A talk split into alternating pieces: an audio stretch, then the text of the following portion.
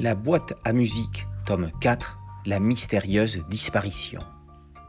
En descendant à la cave des cartons contenant les affaires de sa mère disparue, Nola trouve une étrange clé. Elle ressemble à un dessin qu'a laissé sa maman dans un cahier. À quoi peut-elle bien servir? Une seule façon de le savoir, retourner à Pandorian. Un peu de poudre de camouflage, une main sur la boîte à musique, et c'est reparti pour le monde parallèle.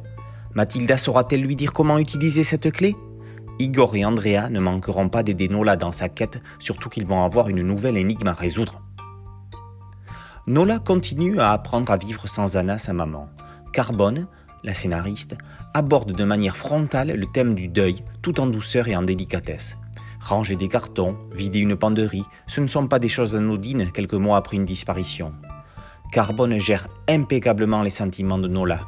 Les moments tristes ne sont jamais larmoyants, mais toujours porteurs d'espoir. La boîte à musique est une série qui n'a rien de plombant. Elle reste de l'aventure jeunesse, un feuilleton mystérieux, drôle et fantastique. Carbone développe le monde de Pandorian en introduisant de nouveaux personnages, comme ici Willow, une copine d'Igor et Andrea dont la prof de musique disparaît. La scénariste est aussi une inventrice qui aurait laissé Gaston Lagaffe pantois. Elle imagine le musénol, un instrument de musique zen et un collier de liaison permettant de communiquer sans qu'on ait besoin de le recharger comme un smartphone qui se vide en une demi-journée. JG, le dessinateur, met en image les mots de carbone comme si ces dessins étaient des notes sur une portée musicale.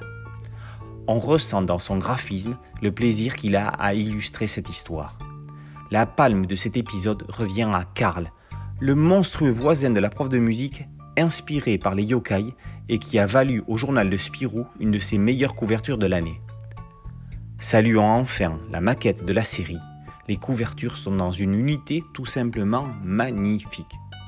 La boîte à musique ne va pas tarder à devenir pour la bande dessinée ce que sont les mélodies des plus grands compositeurs classiques.